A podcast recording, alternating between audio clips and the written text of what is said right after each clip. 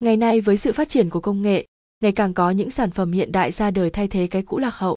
Khóa điện tử thông minh là một ví dụ điển hình. Trước kia, với khóa cơ thông thường, chúng ta gặp phải rất nhiều vấn đề phiền toái xảy ra trong cuộc sống hàng ngày của chúng ta như chẳng may khóa bị hoan gỉ khó mở được cửa, làm mất hoặc quên chìa không vào được nhà, hiện tượng cậy khóa, phá khóa của kẻ gian. Giờ đây với khóa cửa điện tử hiện đại sẽ đem lại cho bạn những lợi ích vô cùng to lớn cho ngôi nhà hay văn phòng của bạn. Khóa điện tử thông minh có các kiểu mở cửa như mở bằng thẻ từ, vân tay, mã số hoặc kết hợp hai hoặc ba kiểu mở trên.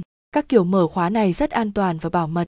Khóa cửa điện tử với thiết kế kiểu dáng bắt mắt và đặc biệt tích hợp nhiều tính năng thông minh cũng như độ bảo mật vô cùng cao thực sự sẽ đem lại sự an toàn, hiệu quả cũng như sự an tâm lớn cho cuộc sống của bạn.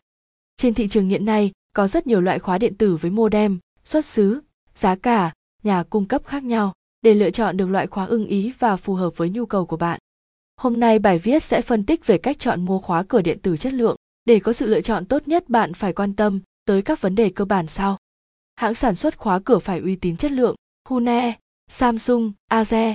Ở đây tôi đề cao các sản phẩm khóa cửa điện tử chất lượng của Hune vì thương hiệu, cũng như chất lượng các dòng sản phẩm của Hune trên thị trường Việt Nam là không phải bàn cãi.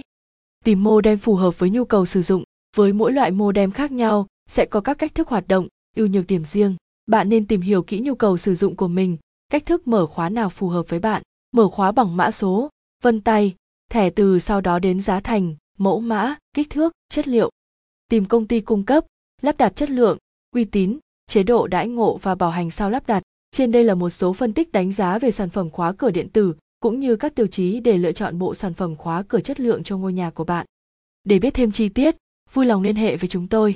Khóa cửa khách sạn Ziggy Lock, hotline 0915 36 785 0394 326 474, website https zigilock vn fanpage https www